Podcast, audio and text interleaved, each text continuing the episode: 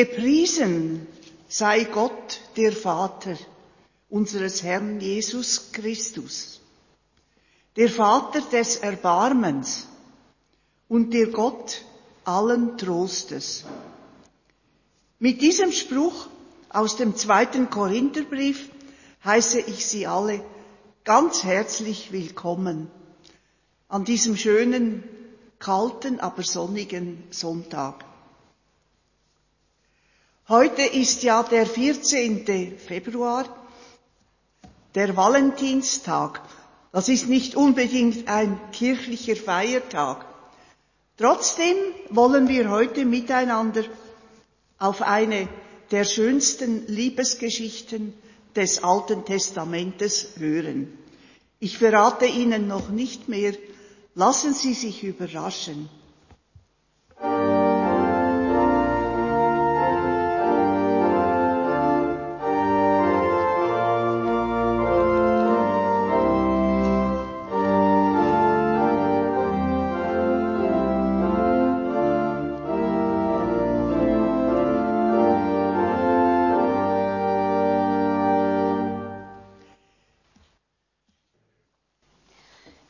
Hören das erste Kapitel aus dem Buch Ruth. Zu der Zeit, als die Richter regierten, kam eine Hungersnot über das Land. Da zog ein Mann mit seiner Frau und seinen beiden Söhnen aus Bethlehem in Juda fort, um sich als Fremder im Grünland Moab niederzulassen. Der Mann hieß Elimelech, seine Frau Naomi und seine Söhne hießen Machlon und Kilion. Sie waren aus Bethlehem in Juda. Als sie im Grünland Moabs ankamen, blieben sie dort. Der Mann von Naomi starb und sie blieben mit ihren beiden Söhnen zurück. Diese nahmen sich moabitische Frauen, Orpa und Ruth. So wohnten sie dort etwa zehn Jahre lang. Dann starben auch die beiden Söhne und Naomi blieb allein, ohne ihren Mann und ohne ihre beiden Söhne. Da brach sie mit ihren Schwiegertöchtern auf, um aus dem Grünland Moabs heimzukehren, denn sie hatte gehört, dass dort die Hungersnot zu Ende war. Als sie auf dem Heimweg in das Land Juda waren, sagte Naomi zu ihren Schwiegertöchtern, Kehrt doch beide heim zu euren Müttern. Der Herr erweise euch Liebe, wie ihr sie den Toten und mir erwiesen habt. Der Herr lasse jeden von euch Geborgenheit finden bei einem Gatten. Damit küsste sie beide zum Abschied. Doch Orpa und Ruth begannen laut zu weinen und sagten zu ihr, Nein, wir wollen mit dir zu deinem Volk gehen. Naomi sagte, kehrt doch um, meine Töchter. Warum wollt ihr mir, warum wollt ihr mit mir ziehen? Habe ich etwa in meinem Leib noch Söhne, die eure Männer werden könnten? Nein, meine Töchter, mir tät es bitter leid um euch, denn mich hat die Hand des Herrn getroffen. Da weinten sie noch lauter. Doch dann gab Orba ihrer Schwiegermutter den Abschiedskuss während Ruth nicht von ihr ließ. Naomi sagte, du siehst, deine Schwägerin kehrt heim zu ihrem Volk und zu ihrem Gott, folge ihr doch. Ruth antwortete, dränge mich nicht, dich zu verlassen und umzukehren. Wohin du gehst, dahin gehe auch ich, und wo du bleibst, da bleibe auch ich. Dein Volk ist mein Volk, und dein Gott ist mein Gott. Wo du stirbst, da sterbe auch ich, da will ich begraben sein. Möge der Herr mit mir tun, was immer er will. Der Tod nur soll mich und dich scheiden. Als Naomi sah, dass Ruth darauf bestand, mit ihr zu gehen, redete sie nicht länger auf sie ein. So gingen die beiden miteinander, bis sie nach Bethlehem kamen. Nun war gerade die Zeit, in der die Gerstenernte anfing.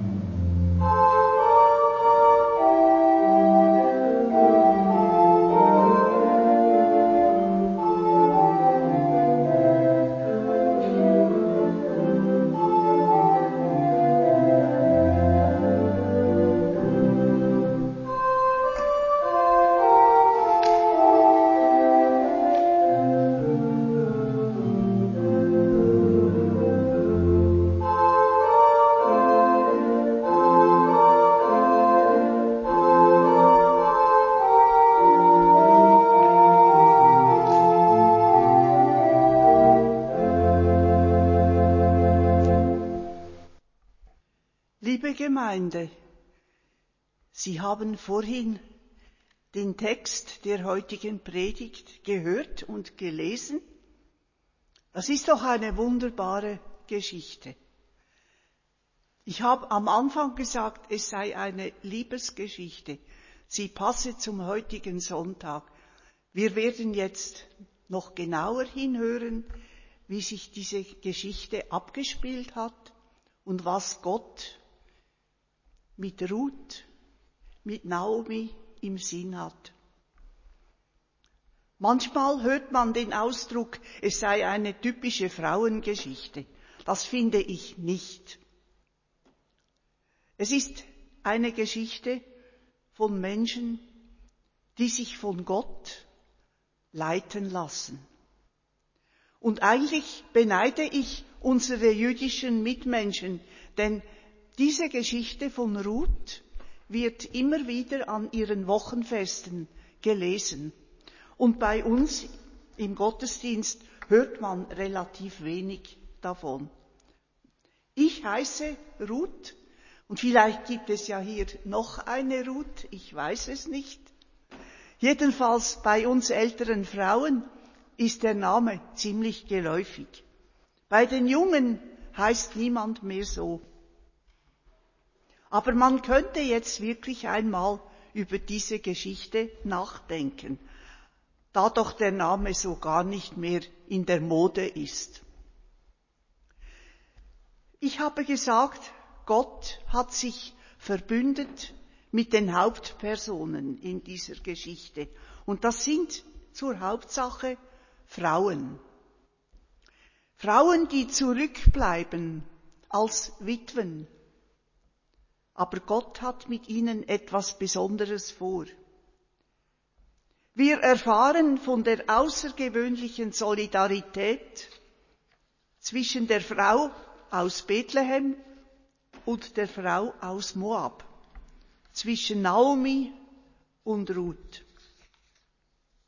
Und dann kommt doch auch noch etwas Besonderes zum Vorschein.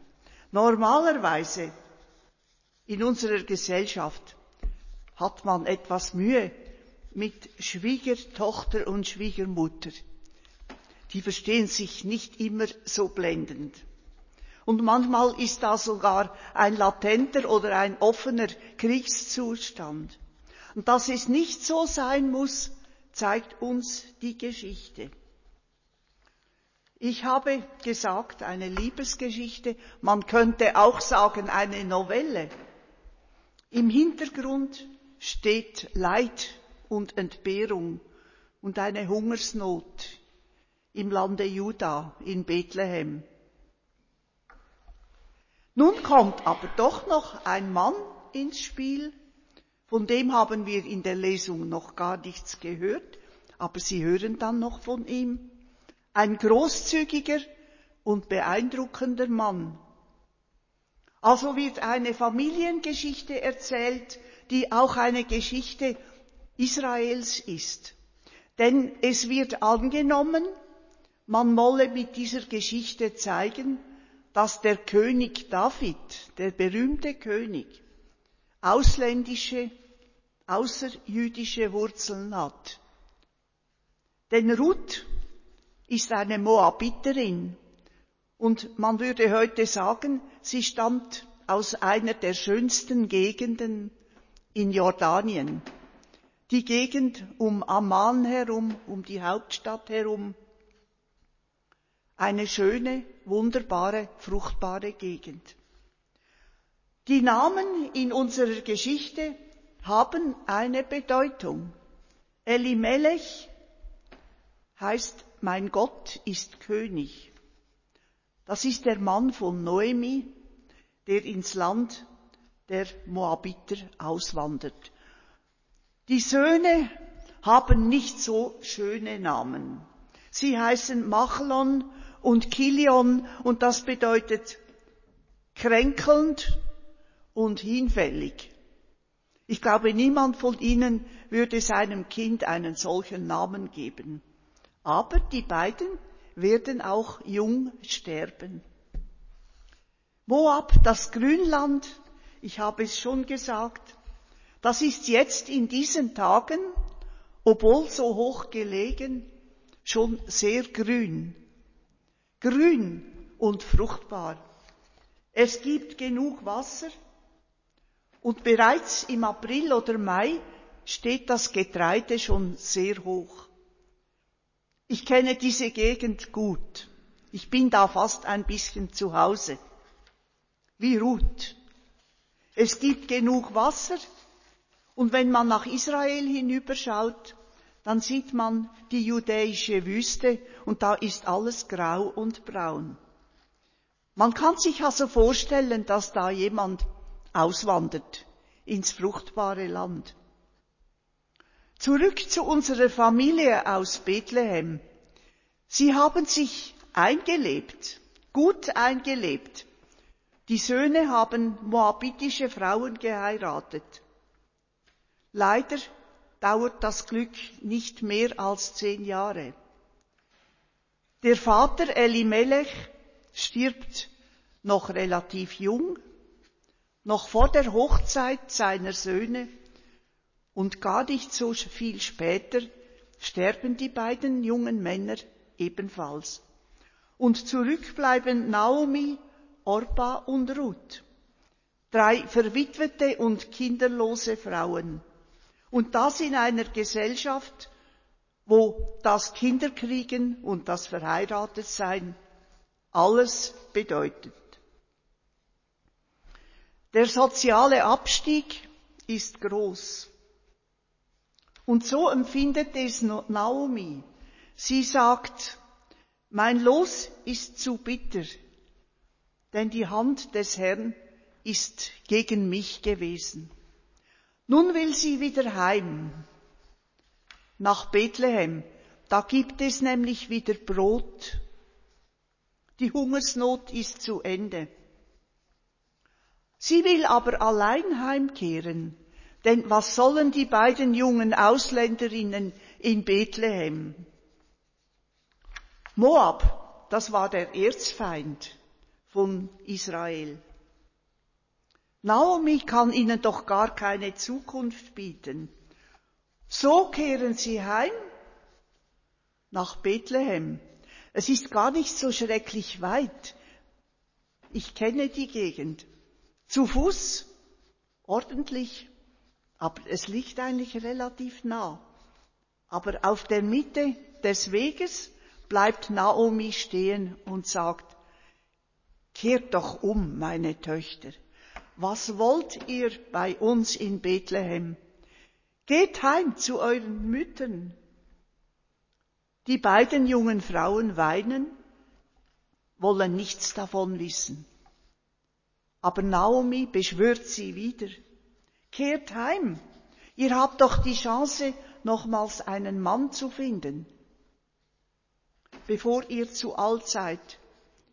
Und da weinen sie noch mehr, aber die eine, Orpa, die fängt an zu überlegen und dann gibt sie ihrer Schwiegermutter einen Abschiedskuss und kehrt um. Jedoch Ruth bleibt. Noch einmal versucht es Naomi, Ruth umzustimmen. Und nun sagt Ruth den, Satz, der so berühmt ist, dass er bekannt ist ich glaube, wenn man vom Buch Ruth gar nichts weiß, kennt man diesen Satz. Trotzdem. Wo du hingehst, da will ich auch hingehen. Wo du bleibst, da bleibe ich auch. Dein Volk ist mein Volk und dein Gott ist mein Gott. Wo du stirbst, da sterbe ich auch. Da will ich auch begraben werden. Möge der Herr mir tun, was immer er will, der Tod nur soll mich und dich scheiden. Das ist doch eine Liebeserklärung, nicht wahr? So schön zwischen zwei Frauen. Aber dieser Spruch wird sehr häufig auch von Hochzeitspaaren ausgewählt für ihre Traupredigt. Aber ob diese Paare eigentlich wissen, dass das ein Spruch ist, ein Wort einer Schwiegertochter zu ihrer Schwiegermutter, das wissen wahrscheinlich die wenigsten. Wieso hat Ruth nun so viel Mut bewiesen? Woher nimmt sie die Kraft, sich einem Gott anzuvertrauen, den sie eigentlich gar nicht so gut kennt? Denn Moab hatte ganz andere Götter. Sie wird eigentlich für ihre Schwiegermutter an diesem schlimmen, tiefen Punkt zum rettenden Engel. Der Name Ruth bedeutet nämlich auch etwas. Er bedeutet Gefährtin, Freundin, jemand, der durch dick und dünn mit jemandem geht. Und gleichzeitig, so hat es mir mein Professor in Bern erklärt, der ein berühmter Archäologe auch noch ist nebenbei, Ruth bedeutet auch noch Belebung, Erfrischung, Erquickung, Lebensfreude. Das hat mich natürlich aufgestellt, so kurz vor der Prüfung.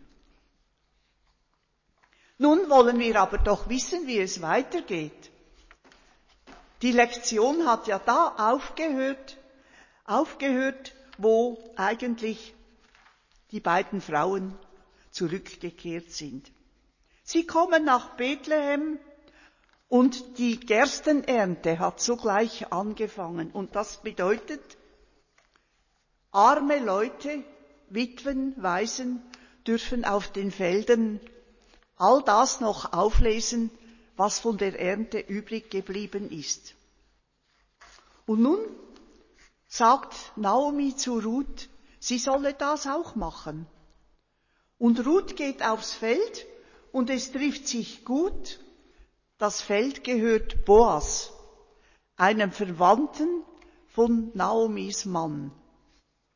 Ruth fällt auf, als Fremde natürlich, aber auch durch ihren Fleiß und ihren guten Ruf. Denn es hat sich herumgesprochen, dass sie ihrer Schwiegermutter zuliebe ihre Heimat verlassen hat.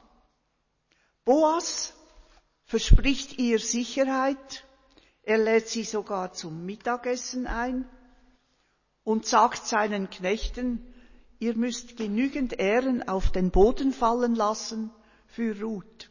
Und so bringt Ruth am Abend reichlich Korn nach Hause. Und als Naomi das erfährt, ist sie ganz begeistert. Sie dankt Gott und lobt ihn, weil er doch barmherzig ist. Ja, aber warum denn dies so plötzlich? Jetzt wird's spannend. Naomi weiß etwas, sie ist eine schlaue Frau. Nach jüdischem Gesetz gehört Boas zu den Verwandten, die nach Gottes Gebot verpflichtet sind, Verantwortung zu übernehmen für die verarmten Verwandten, für Witwen, für Waisen. Und das konnte sogar heißen, dass einer die Witwe seines Bruders oder seines Verwandten heiraten musste, damit er ihm Nachkommen schaffen konnte. Und das Vermögen blieb dann in der Familie. Die Witwe stieg wieder auf, sozial, und fand Anerkennung und neues Leben. Und so wird Naomi aktiv. Sie möchte, dass es Ruth gut geht. Und jetzt hören Sie einmal, was da alles noch passiert. Danach sprach Naomi zu Ruth, meine Tochter, ich will zusehen, dass du einen Mann findest, bei dem du geborgen bist und in Sicherheit leben kannst. Gib acht. Boas, bei dessen Mägden du gewesen bist, reinigt heute Nacht Gerste auf seiner Tenne. Bade dich, salbe dich, lege dein schönes Kleid an und geh auf die Tenne hinab. Gib dich dem Manne aber nicht zu erkennen, ehe er mit Essen und Trinken fertig ist. Wenn er sich dann schlafen legt, dann merke dir die Stelle, an die er sich legt. Geh hin, decke den Platz zu seinen Füßen auf und lege dich dorthin. Er wird dir dann schon sagen, was du tun sollst. Ja, erwiderte Ruth, alles, was du sagst, will ich tun, und ging hinab zur Tenne. Jetzt möchten Sie bestimmt alle wissen, wie es weitergeht oder was da passiert ist. Es ist nichts Aufregendes passiert, denn Boas war ein außerordentlich charaktervoller und rücksichtsvoller Mensch. Er hat die Situation nicht ausgenützt. Er hat Ruth ein Kompliment gemacht, dass sie das Vertrauen, das Vertrauen hat zu ihm, dem doch ein bisschen älteren Mann. Und die beiden Frauen, die das ausgeheckt haben, die haben ein großes Gottvertrauen. Und Gott lässt Naomis Plan gelingen. Aber beinahe wäre noch alles schief gegangen. Denn ein anderer Verwandter war noch näher verwandt mit Naomis verstorbenem Mann. Nur wenn dieser ablehnt, den Acker Elimelechs zu kaufen und die Ruth zu heiraten, nur dann, wenn er das ablehnt, kann Boas aktiv werden. Der macht aber jetzt schon etwas. Er verhandelt die Angelegenheit am nächsten Tag am Tor. Das ist da, wo nach israelitischem Recht Recht gesprochen wird, wo die Ältesten Recht sprechen und er wird mit dem Verwandten einig. Dieser möchte zuerst einmal ein bisschen Märte er möchte zwar den Acker kaufen, aber die Witwe möchte er nicht heiraten. Außerdem ist sie ja eine Ausländerin. Und dieser Herr X würde nur das Allernotwendigste tun. Immerhin sei gesagt, zu seiner Ehrenrettung, er würde Naomi aus der misslichen Lage helfen. Aber eine Heirat mit Ruth, nein, das mindert sein Vermögen und schädigt sein eigenes Erbe. Gott will es anders. Sein Segen liegt auf dem etwas schrägen Plan der Naomi und Boas hat begriffen, dass Gott von ihm das Außergewöhnliche will. Nun aber haben wir doch alle schon gemerkt, Boas tut das nicht alles nur aus Pflicht. Ruth hat ihm wahrscheinlich schon von Anfang an gefallen. Da dürfen wir sicher sein. Und das hat wohl draußen auf dem Feld angefangen und ihm hat imponiert, dass Ruth so treu und so fürsorglich für ihre Schwiegermutter sorgen will. Und nicht ganz zuletzt hatten die Frauen wie man weiß, die Frauen aus Moab schon damals den Ruf, sie seien besonders schön und anziehend und auch sehr clever. Und so kommt es natürlich zu einem Happy End in unserer Liebesgeschichte. Boas kauft den Acker und nimmt Ruth zur Frau. Und Ruth wird ziemlich schnell schwanger und bekommt einen Sohn. Die Frauen von Bethlehem haben das alles ganz scharf beobachtet, wie das Frauen in der Regel tun. Und nun geben diese Frauen, die Nachbarinnen, der Geschichte von Naomi und Ruth auch noch eine Deutung. Wie der Chor in einer Oper oder in einem griechischen Theater singen sie ein Lied und sie sagen zu Naomi, Gepriesen sei der Herr, der dir zu dieser Zeit einen Helfer nicht versagt hat. Sein Name soll in Israel gerühmt werden. Du wirst jemanden haben, der dein Herz erfreut und dich im Alter versorgt. Denn deine Schwiegertochter Ruth, die dich liebt, hat ihn geboren. Sie, die mehr wert ist als sieben Söhne. Und im Schlussbild dieser Geschichte sehen wir die alte Naomi, wie sie ihr Enkelkind an ihre Brust drückt. Nun geben die Nachbarinnen dem Kleinen auch noch grad den Namen. Er soll Obed heißen. Und er wird der Vater werden von Isai. Isai ist der Vater von König David. Ruth ist also die Urgroßmutter von David. Und so geht die Erlösungsgeschichte immer weiter. Wenn Sie im Matthäusevangelium zuvorderst den Stammbaum von Jesus lesen, da kommt die Ruth auch vor. Sie ist eigentlich eine Anfrau auch noch von Jesus. Wir sehen in dieser Geschichte einen Gott, der Partei ergreift für die, die in Not geraten sind. Wir sehen einen Gott, der eigentlich sich einsetzt für die Witwen, für die Weisen. Wir sehen einen Gott, der Außergewöhnliches tut und damit Erfolg hat. Eine verbitterte Frau fängt wieder an zu leben. Gott will in so eine schräge und wundersame Geschichte hineinwirken an uns Menschen. Und Gott hat mit ihnen, mit uns allen auch seine Geschichte. Auch wenn sie nicht immer so geradlinig verläuft. Und in einer Zeit, wo die Schere zwischen arm und reich immer weiter auseinanderklafft, in der Zeit, die schlimm ist, wo wir so weit auseinander sitzen, stehen oder gehen müssen, wo jeder und jede darauf achten muss, dem anderen nur nicht zu nahe kommen, da ist diese Geschichte doch etwas Positives. Sie erinnert an die Kraft der Solidarität, die aus dem Wissen kommt, dass wir doch alle zusammengehören. Und wenn jetzt jemand kommt und mir sagt, ja, aber wie die Frauen miteinander umgehen, die haben immer Streit. Wie unmöglich ist doch die Schwiegermutter X zur Schwiegertochter Y.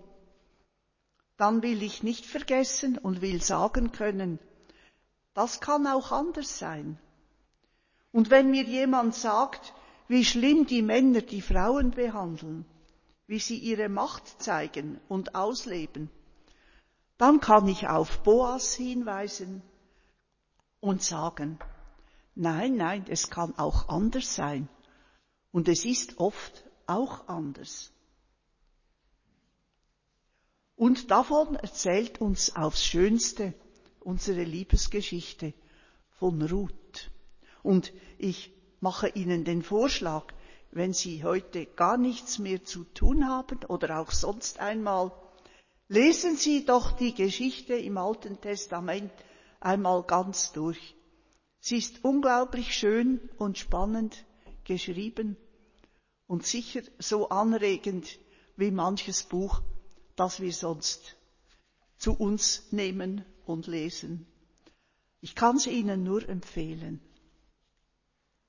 Amen.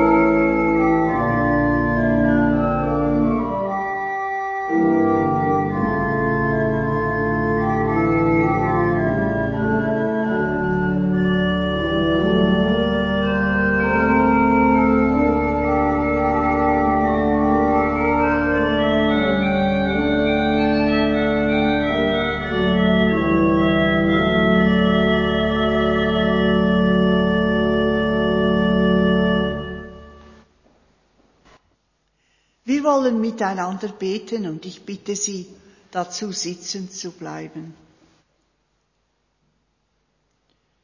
Gott, du stellst dich auf die Seite der Missachteten.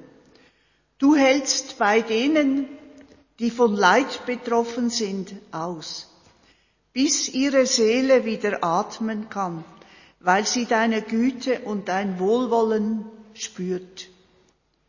Und der Mund der Verbitterten kann dich wieder Lobpreisen. Ach, mache uns, wie wir es bei Ruth und Naomi gehört haben, zu Menschen, auf die man sich verlassen kann, zu Mitmenschen, die treu und verlässlich sind und einander in Liebe zugetan sein wollen.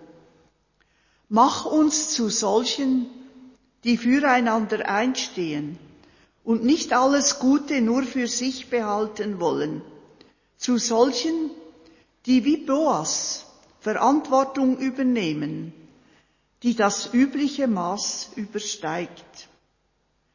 Segne alle, die so handeln und lass uns deine Kraft spüren, die in den Schwachen mächtig ist. Amen.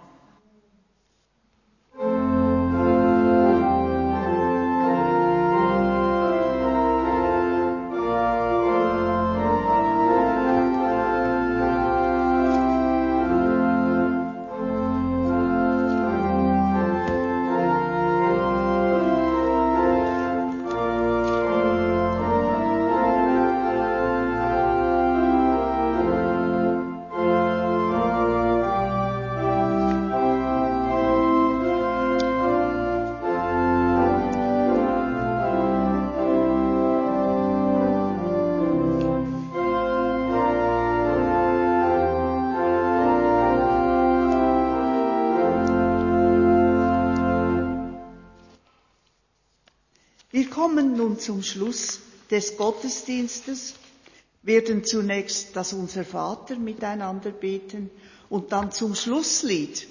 Das ist die Nummer 335.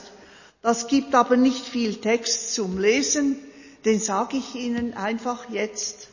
Der Friede des Herrn geleite euch und Sie hören dann dieses Lied zweimal und bleiben stehen zum Sendungswort und zum Segen. Ich bitte Sie aufzustehen für das Unser Vater.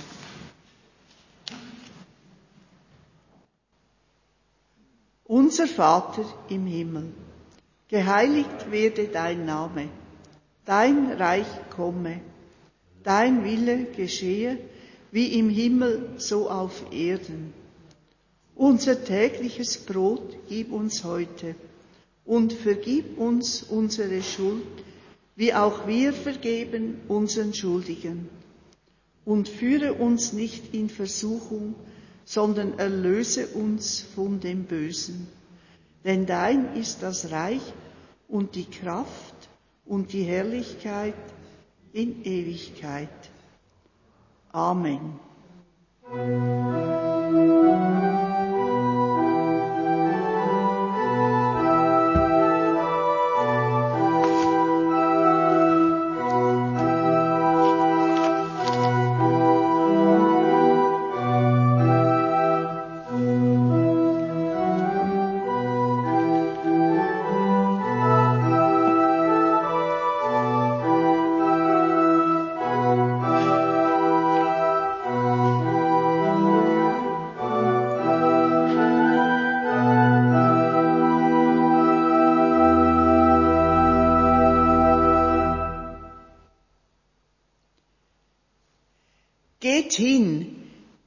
Namen des lebendigen, fürsorglichen Gottes, der uns geschaffen hat und uns erhält. Geht hin, um euch all dem entgegenzustellen, was das Leben von Kindern, Frauen, Männern versklavt. Weil Christus uns frei gemacht hat, geht hin, um euch zu freuen, dass wir einander haben, auch wenn wir Distanz halten müssen, jetzt noch. Wir sind verbunden in der Kraft des Heiligen Geistes, der uns neues Leben aus Gott schenkt. Gott segne euch, der Vater, der Sohn und der Heilige Geist. Geht hin in Frieden. Amen.